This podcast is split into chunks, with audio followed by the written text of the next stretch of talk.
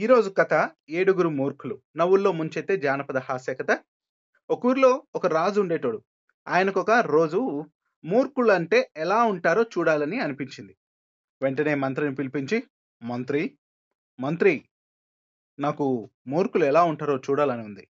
నువ్వు ఎట్లాగైనా సరే వచ్చే నెల ఒకటో తేదీ సాయంత్రానికల్లా ఏడు మంది మూర్ఖులను పట్టుకొని నా దగ్గరికి తీసుకొని రావాలి అని అన్నాడు. రాజు చెప్పినాక చేయాలి కదా మంత్రి లోపల గొనుక్కుంటా మూర్ఖుల కోసం బయలుదేరినాడు. అలా వెతుక్కుంటా పోతూ ఉంటే దారిలో ఒక చెట్టు కింద ఏందో వెతుక్కుంటూ కనబడ్డాడు. మంత్రి ఒక అతను మరి మంత్రి వాని దగ్గర పోయి ఏం రా? ఏం పోయింది? ఎందుకు వెతుకుతా ఉన్నావు? అని అడిగినాడు. దానికి అతను నా పెళ్ళినాడు మా అత్త పెట్టిన బంగారు ఉంగరం పో పడిపోయింది. దానికోసం వెతుకుతూ ఉన్నాను అన్నాడు. అప్పుడు ఆ మంత్రి అట్లాగా ఉంగరం ఆడపోయి పడిపోయింది? అని అడిగినాడు.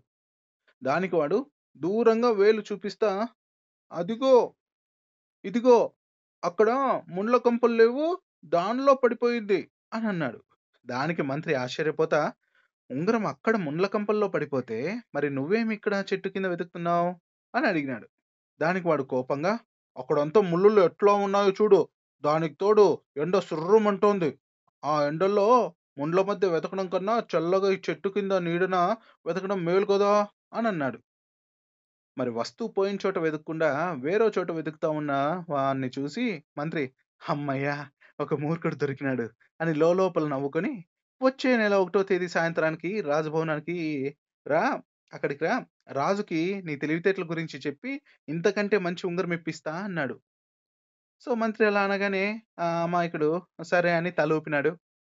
మంత్రి ఇంకో మూర్ఖుని కోసం వెతుకుతూ పోయి సాగినాడు. అలా పోతా పోతా ఉంటే ఒకడు నెత్తిన గడ్డి మోపు పెట్టుకొని గుర్రం మీద కూర్చొని వస్తా కనబడినాడు. అది చూసి మంత్రి ఆశ్చర్యపోయి గడ్డి మోపు గుర్రం మీద పెట్టుకొని రాకుండా నెత్తి మీద పెట్టుకుని వస్తా ఉన్నావు? ఏంది సంగతి? అని అడిగినాడు. దానికి వాడు ఏం చేయమంటావు మహామంత్రి? గుర్రం ముసలిదైపోయింది. నన్ను మోయడానికే దానికి శక్తి లేదు. ఇంకా గడ్డి మోపునే మోస్తుంది? అందుకే దాని మీద బరువు పెట్టకుండా నేనే గడ్డి మోపు మోస్తా ఉన్నా అన్నాడు. గడ్డి మోపు నెత్తి మీద పెట్టుకున్న గుర్రం మీద పెట్టుకున్న ఒకటే అని తెలియని వాడి మూర్ఖత్వానికి మంత్రి ఆశ్చర్యపోయి అమ్మయ్య మరో మూర్ఖుడు దొరికినాడు అని లోపల నవ్వుకొని వచ్చి నెల ఒకటో తేదీ సాయంత్రం రాజభవనానికి రా నీ మంచితనం గురించి చెప్పి రాజుతో మంచి బహుమతిని ఇప్పిస్తా అని చెప్పాడు. అతను సరే అని తల ఊపినాడు. మంత్రి ఇక మూడో మూర్ఖుని కోసం వెతుకుతూ పోసాగినాడు. అలా పోతూ ఉంటే ఒకరోజు ఒక చోట ఇద్దరు కింద మీద పడుకొని కొట్టుకుంటూ కనబడినారు. అది చూసి మంత్రి పరిగెత్తుకుంటా పోయి వాళ్ళిద్దరినీ విడిపించి ఎందుకు అట్లా కొట్లాడుకుంటా ఉన్నారు? ఏంటి మీ బాధ? అని అడిగినాడు. దానికి ఒకడు కోపంగా చూడు మంత్రి వీడు నా బంగారం లాంటి ఆవును చంపుతానంటున్నాడు. అన్నాడు. మంత్రి రెండో వన్ వైపు చూసేసరికి వాడు కోపంగా ఆ దొంగ సొచ్చిందే నా తోటంతా తిని పాడు చేస్తా ఉంటే ఎట్లా ఊరుకునేది? అందుకే చంపుతానంటున్నా అన్నాడు. మంత్రి కాసేపు ఆలోచించి ఇంతకీ నీ తోట ఏడుంది? అన్నాడు దానికి వాడు తోటనా? ఇంకా వేయలేదు కదా అన్నాడు. ఆ మాటలకు మంత్రి ఆశ్చర్యపోయి రెండో వానికి వెళ్ళి తిరిగి మరి నీ ఆవేది? అని అన్నాడు. దానికి వాడు ఇంకా కొనలేదు కదా నేను ఆవుని? అని అన్నాడు. మంత్రి ఆ మాటలకు మరింత ఆశ్చర్యపోయి మరి నువ్వు తోట వేయలేదు వాడు ఆవు కొనలేదు. మరెందుకు ఇద్దరు కొట్లాడుకుంటూ ఉన్నారు? అని అడిగినాడు. దానికి ఒకడు నేను మా ఇంటి పక్కనే తోట వేయాలనుకుంటూ ఉన్నా.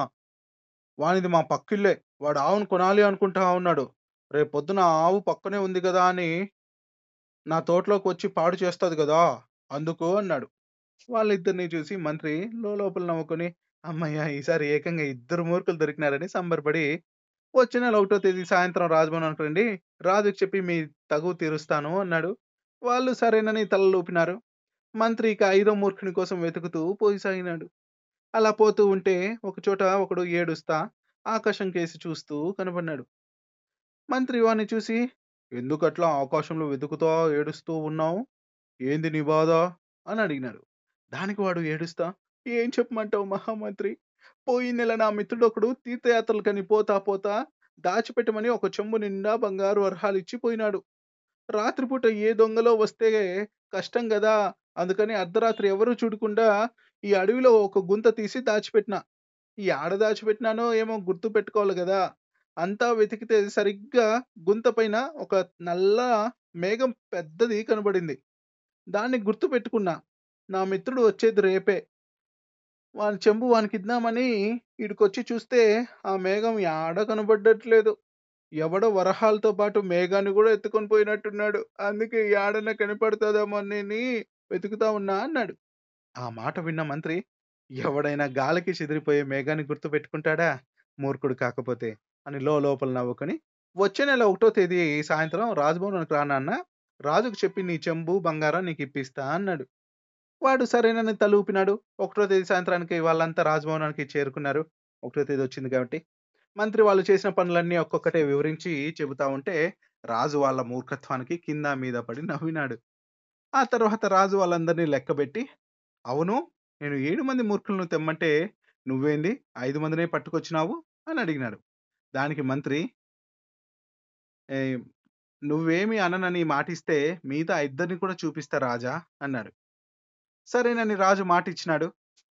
నేనేమనను అన్నాడు. అప్పుడు మంత్రి ఆ మిగతా ఇద్దరు ఎవరో కాదు మహారాజా. నువ్వు, నేను అన్నాడు. దానికి రాజు ఆశ్చర్యపోతా మనమిద్దరమా? అదెట్లా? అనన్నాడు. అప్పుడు ఆ మంత్రి చూడు రాజా ఈ దేశాన్ని పరిపాలించాల్సింది నువ్వు, నేనే గదా! మనం ప్రజల గురించి, వాళ్ళ బాగోగుల గురించి ఆలోచించాలా గానీ, ఇట్లా మూర్ఖుల గురించి ఆలోచిస్తే ఎట్లా? నెల రోజుల పాటు పరిపాలన గాలికి వదిలేసి, మూర్ఖులను పట్టుకొని రమ్మన్నా నువ్వొక క రమ్మన్న నువ్వొక మూర్ఖునివి. నువ్వు అట్లా చెప్పడం ఆలస్యం. మారు మాట్లాడకుండా సరేనంటూ అన్నీ వదిలేసి బయలుదేరి వీళ్ళని వెతుక్కొచ్చిన నేనొక మూర్ఖుని నిజమా కాదా? అన్నాడు. ఆ మాటలకు తప్పు తెలుసుకున్న రాజు చిరునవ్వుతో మంత్రి భుజం తట్టి మెచ్చుకున్నాడు. ఆ మూర్ఖుల్ని బుద్ధి చెప్పి వెనక్కి పంపించేసినారు. సో, ఇదన్నమాట ఏడుగురు మూర్ఖుల కథ. మీకు నచ్చిందా? నచ్చిందనే అనుకోని